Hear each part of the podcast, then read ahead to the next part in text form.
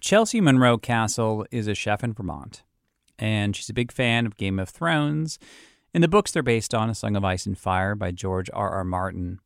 And back in 2011, she started a blog called The Inn at the Crossroads, which had recipes she created based on the foods from Game of Thrones. Some of the foods were broken down by different regions of the land of Westeros. Some of the foods had symbolic meaning for characters, like lemon cakes, which were important to Sansa Stark. Should we have some lemon cakes? Lemon cake's my favorite. So we've been told. You know, Sansa's love of lemon cakes early in the series sort of represents her sort of sweet, childish view of the world. And then, you know, later on, there are no more lemon cakes and there are no more sort of fairy tales. And she's been sort of become jaded about the world and sees it for what it really is. And I had written George Martin to, you know, say, We're doing this blog. Thank you so much for your books. We really love them. And sort of tongue in cheek said, If you ever want to do a cookbook, think of us. And was shocked when he not only wrote back, but said he would mention it to the publishers. Now, beyond her Game of Thrones cookbook, she's also written a cookbook for Lord of the Rings and the video game World of Warcraft. And so that was a neat challenge because in many cases there are no ingredients listed, but I had an image of what the finished dish is supposed to look like. There's a goat noodles one where I, I meticulously went through and you know tried to drape the noodles the same way for the picture as they were in the in-game image. Her next goal is to make a Star Wars cookbook, which, yes, would include a recipe for blue milk from a bantha.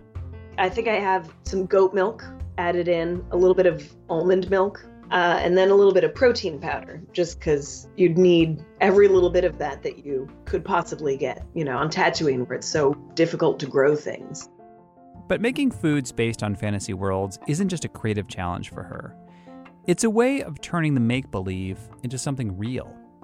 I think that food and recipes are sort of this really neat way to take a step closer to all of these fictional worlds and you know eat what the character ate and sort of experience that in a, a very sensory way that had never occurred to me before that food could be like a virtual reality using taste and smell to get us into a fictional world in a way that sight and sound never can and until recently, I really hadn't thought much about food in fictional worlds at all.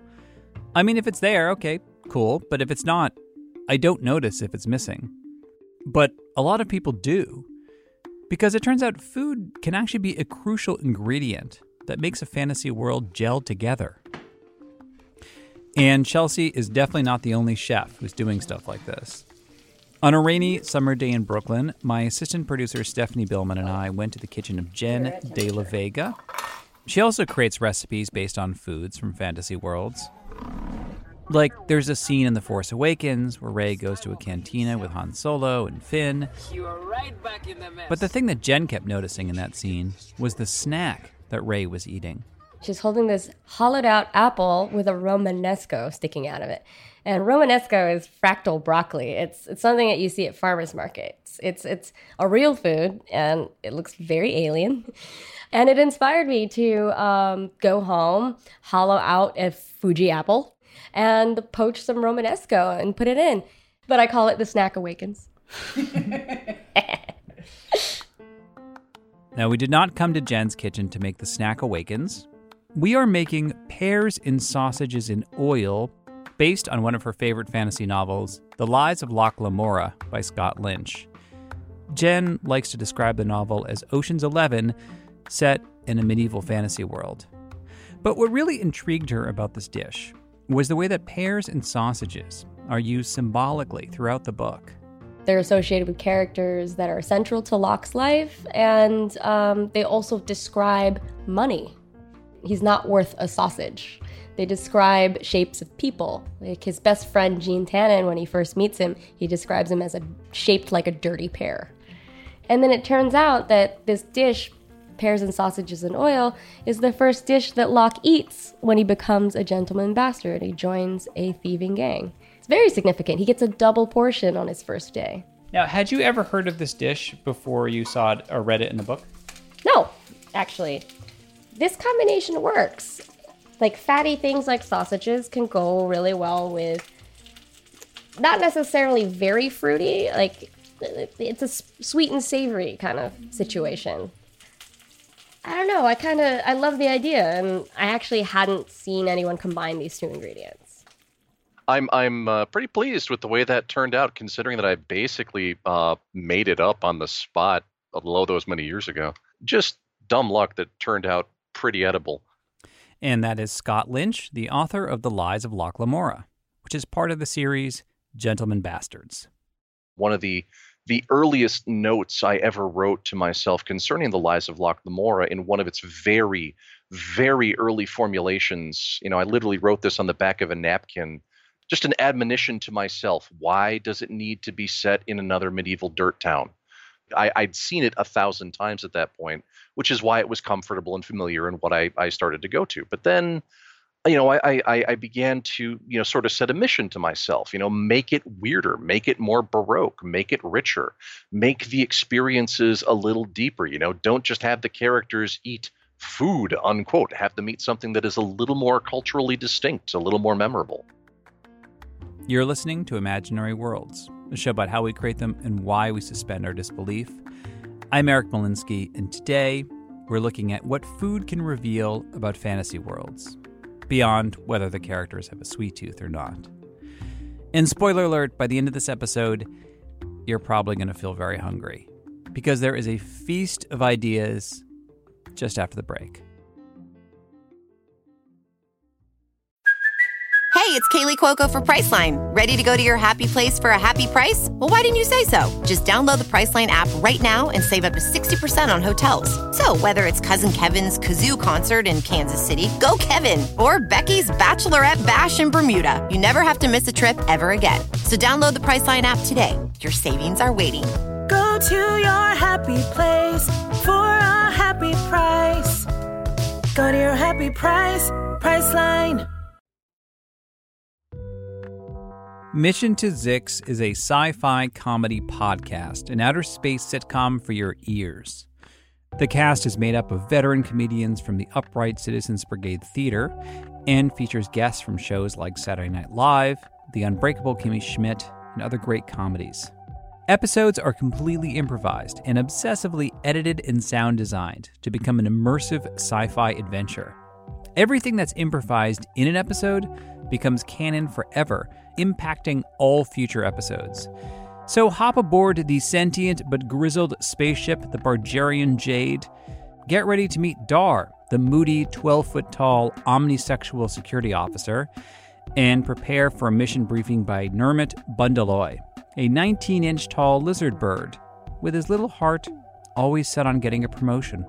That's Mission to Zyxx, spelled Z Y X X.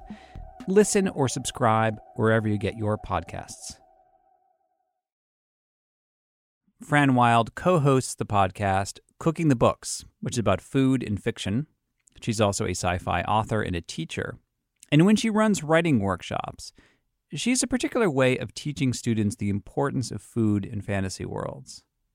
I have people do um, quite often when I teach classes is I have them do an exercise uh, where I ask them to boil water. Not literally. She asked them to write out the steps in which their character would boil water. Now, since I'm not a fiction writer, she asked me what was the last book that I read. It was Alchemy of Stone by Ekaterina Sedia. It takes place in a steampunk world where the main character is basically a robot named Mattie, who is literally wound up like a clock. So she asked me, well, how would that character of Mattie boil water? What are all the steps? I wasn't entirely sure. So you've already set a whole series of world building things in motion. And if this was your own story, you would have to say, okay, there needs to be a well. If there's a well, is it a manual, you know, crank well or do they have a pump? Because if they have a pump, then they have engineering. Yeah, no. In this, t- this is a, wor- a steampunk world, so they would probably have some kind of yeah way in which they've automated the water coming up from the well. So, and then you have to determine a heat source, and you have to determine is this a stove or is this a fire? And every single choice that you make as you tell your character how to boil water is a world building detail. Now, one of the books that really influenced Fran's thinking on this subject was The Tough Guide to Fantasyland by the late writer Diana Wynne Jones. That book went after all the cliches of genre fiction, including the tropes about food. This is the book that, you know, sort of says, okay, let's talk about stew because stew was sort of ever present and it was always being served to you in inns when you read books uh, and and stew is very boring and very brown and it has been boiling for a while and you can't exactly cook it on the on the the road and run. It's it's you know it takes forever to cook a stew. This is the worst possible choice for um, someone in a fantasy universe to be cooking while they're on the road. Sam and frodo i'm looking at you the novelist Elizabeth Bear was also really inspired by that book, The Tough Guide to Fantasyland. People who are hiking long distances don't eat stew, they don't eat bread. Those are things that require you to be stationary. What we need is a few good taters. What's taters, precious? Potatoes. Boil them, mash them, stick them in a stew. And there's another cliche that really bothers Elizabeth Bear potatoes. Potatoes are all over medieval fantasy worlds, from Lord of the Rings to Game of Thrones. I mean, even George R. R. Martin had an opinion about them. He famously proclaims that nobody cares where the potatoes come from, and I, I, I care where the potatoes come from. Like, I want to know why this this England analog has potatoes in a world with no America. Oh, wait, but there are potatoes in in real Ireland, so wouldn't fake England have have a fake Ireland close by? There weren't potatoes in fake Ireland before there was fake America. Okay, that was news to me from 500 years ago. I didn't know that potatoes originally came from South America. They were brought to Europe by Spanish conquistadors, and it took a while to convince European farmers to plant them. Now, I should say that both Fran and Elizabeth Bear really like the way that Tolkien and Martin use food symbolically. They just think that food should get the same kind of attention when it comes to world building as fantasy maps or constructed languages people who live in a scarcity economy care where their food is coming from. You know, I I I was a child of a single mother in the 70s. I cared about where my food came from. And and I feel like sometimes when you're writing characters who are living a subsistence life, who are hungry, who don't know where their food is coming from, then that's a thing that they should be caring about more than they often seem to.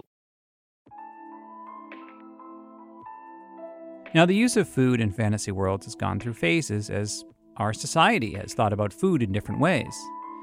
Now, in the early 20th century, Tolkien was very nostalgic for this pre industrial past, and a lot of writers were influenced by him. And then came the Atomic Age, which inspired sci fi writers to imagine food very differently. You know, 11 guys in white lab coats all staring into an oscilloscope, and then there has to be this perfectly clean, stainless kitchen, and they have to push a button and food pills come out. That is Jason Sheehan. He's a chef, a food critic, and a sci fi author. The rebellion against that took so long. It went from that to you know stories of scarcity and then from that to the sort of like the, the cyberpunk thing where nobody ingests anything except you know cocaine and japanese beer jason thinks that the portrayal of food in fantasy worlds has gotten better in the last 10 to 15 years because the food movement has opened up our palates it made us think differently about where our food comes from and the hidden costs of convenience. For example, he really likes the 2015 novel Gold Fame Citrus by Claire Vaye Watkins, which takes place in a near future when California is going through a slow motion ecological collapse. And there's a really evocative scene where the characters stop by a farmer's market. There are all these beautiful farmers market foods that have all been ruined somehow by the future that they're living in now and the one that I always remember is uh, they tried to get raspberries, but the hearts of the raspberries were all full of gassed aphids. Like no reader gets past that line. I mean, that's that's fishhooks in the eyes, man. Like you don't get past that. You know exactly the world you're in. He says that's another thing that food can do in genre fiction, especially dystopian fiction. It can take something ordinary and make it extraordinary, like The Road by Cormac McCarthy, there's a really touching scene where a father and son find what is probably the last can of Coke in the world. It's a treat for you. But Jason's favorite example is a scene from The Road Warrior featuring his childhood hero, Mad Max. And he pulls a can of dog food out of his bag and he's got like some old fashioned can opener that he opens it with a giant wooden spoon and he sits there and he eats the dog food while he's looking through like his his binoculars down into the valley below him. He's not grudgingly eating the dog food. He's relishing every bite of it. That one moment to me defines you know max rockatansky as this this sort of perfect machine built for surviving in this world And he says the great thing about that scene is that food is being used for world building and character building because Max isn't humiliated eating dog food. He is chowing down like it's the best meal he's had in weeks. In fact, for young, impressionable Jason, that scene made dog food seem kind of cool. that so seriously hooked me that I I'm, I'm not going to say that I didn't actually try eating dog food after seeing that because I did and not just once. I was and and seriously, even today, I love uh corned beef hash from a can because it reminds me of that. Now, I've mentioned before, I'm not a big fan of dystopias because I know that I would never survive in those worlds. So I tend to like the other extreme, where an abundance of food can be used as a social critique, like in the Pixar film Wall-E or Charlie and the Chocolate Factory. But what's it do? Can't you see? It makes everlasting gobstoppers. Did you say everlasting gobstoppers? I remember I wanted so badly to eat those candies in real life. And then when I finally bought one of Nestle's everlasting gobstoppers, I was so disappointed. Yeah, like I, I got my hands on an everlasting gobstopper and then I was like, well, this is not this is I was sold a bag of goods here. Elizabeth Bear says the great thing about Charlie and the Chocolate Factory is the way that it plays with both ends of the spectrum scarcity and abundance. Like in the beginning of the novel, Roald Dahl describes the thin cabbage soup with potatoes that poor Charlie Bucket has to eat. And Elizabeth says that's what makes the candy seem so tantalizing later on.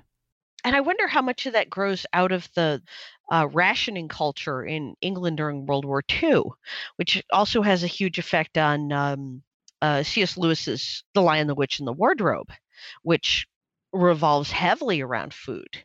Like we don't talk about food at all when we're in England, but once we get to Narnia, everything is food, food, food, food, food. Oh, that's so interesting. I never that's I never thought about that. and it's lavishly described. There's the the feast that Lucy has when she first meets Mr. Tumnus, and of course the infamous Turkish delight. You see those two hills? My house is right between them. You'd love it there, Edmund. It has whole rooms simply stuffed with Turkish delight. Couldn't I have some more now? No! Don't want to ruin your appetite. Another thing I was disappointed by when I encountered it in real life. I mean, it's okay, but I wouldn't sell my soul for it. Now these are spicy in a buzz your lips kind of a way. So we're gonna Meanwhile, back in Brooklyn, Jenn De La Vega was crushing up Szechuan peppercorns for the oil to cook our sausages and pears, based on the books by Scott Lynch. There's a reason why I try to add so many interesting encounters with with food and drink. You know, it's punching up the sensory experience. It's creating a sensory landscape. It's engaging senses of the reader that may not be commonly engaged in a tale that's otherwise about, you know, intrigues and running around, scaling walls, wearing cloaks, shooting people with arrows, etc. As we were cooking, Jenn was telling us that for all the good things food can do in sci fi fantasy worlds, there's one trope that really bothers her. Sometimes fantastical foods can be used as a way to express xenophobia, especially in science fiction, where the food is literally alien. There are a lot of these moments throughout sci fi and fantasy where people are in a new world and they see something unfamiliar and they're like, You eat that? And they get disgusted. And as a Filipino American, I grew up bringing my lunch to school, and my mom would send me fragrant chicken adobo, which is actually, once you think about it, it's you know, it's not crazy. It's chicken simmered in soy sauce and vinegar and garlic and sometimes there would be bones. And, but you know, when I get into the lunchroom, I got stares and crinkled noses, and ew, what's that? And it's really frustrating to sort of see that in the books that I read. Fran Wilde, who writes and teaches speculative fiction, thinks that those kinds of scenes can actually be used for good. When you have characters eating different things, you can turn the tables in a way that is still okay this this character is being put in an uncomfortable position and then has to eat a food that they're unfamiliar with and they do it badly it is an opportunity to show people becoming coming into contact with, with the unfamiliar rather than the alien and how they react as a character building moment and jason sheehan thinks that food in fantasy worlds can remind us of how often we underestimate the diversity of cuisines in our world. The stuff we eat right here is so bizarre to anybody who didn't grow up within 20 miles of where we were sometimes, within five miles sometimes. Even the past can feel alien to us. Like Jason loves to read the lists of food on 18th century sailing ships, like the dried meat and hard biscuits the men had to eat to survive you know, man, a, an 18th century sailing ship and a 30th century generation ship, they're exactly the same stories. I mean, as people today are trying to figure out how we could live on the moon or Mars or in space cylinders, writing about food in fantasy worlds is a great way to imagine how we could eat differently. I mean, Elizabeth Bear has thought about that in her trilogy Jacob's Ladder, which features a spaceship that's adrift for centuries if you have animal protein at all, it's probably going to be things like insects or tilapia that are very resource efficient. And sections of her fictional spaceship are packed with wild kudzu. Because it turns out that kudzu would be a pretty good thing to take into space. It's edible and it grows uh, under almost any condition. Wow, yeah, I never would have thought of that. Yeah, it, apparently it tastes like spinach. I haven't actually tried it myself one of the things that makes food such a powerful thing in science fiction, beyond its humanity, beyond its relatability, beyond all the obvious things, is also sort of the reason that I became a food writer in the first place, is because food is it, it it's it's like magic. Because if you're writing about food, you can literally write about anything. Food is politics. Food is talking about supply chain and logistics it's class warring. It's it's it's anything that you want it to be. You know, it's it's the spoonful of sugar that makes the medicine go down. Also, we're facing an environmental crisis here on Earth. So in the near future, reimagining food might be more than just a creative challenge. It might be a survival mechanism. So we don't have to resort to chowing down on cans of Purina, no matter how cool it may have seemed in The Road Warrior. Would you like some? of course, I'm dying to. Anyway, back in the present day, Jenn's kitchen, we were finally ready to eat pears and sausages cooked in hot oil on a bed of arugula. I hope it's not too spicy. Oh my god. So this is so good, my Boston accent's coming out. This is wicked good. this is delicious. Yeah. Mmm, this is really good. Yeah, no, it's definitely not too spicy. Good. like that is it for this week. Special thanks to Chelsea Monroe Cassell, Jenn De La Vega, whose blog is called Randwiches, Jason Sheehan, his novel is called Private Little War, Fran Wilde, the author of the Bone trilogy, and finally Elizabeth Bear and Scott Lynch, who, full disclosure, are married. By the way, Scott still hasn't tried cooking pears and sausages, although he says there is something in a fantasy world that he's always wanted to try you know the uh, the cordial of of Imladris, the uh, the elven wine from uh, Lord of the Rings, sounds like it would be absolutely wonderful to abuse. Um, I I would have less than cordial uses for that. Now, I could have filled up three more episodes with every example of food in fiction that I didn't get around to talking about. So tell me your favorite examples on the Imaginary Worlds Facebook page. I tweet at eMolinsky or Imagine Worlds Pod. Imaginary Worlds is part of the Panoply Network. My assistant producer is Stephanie Billman. I'm posting Jenn's recipe for pears and sausages on my website, imaginaryworldspodcast.org.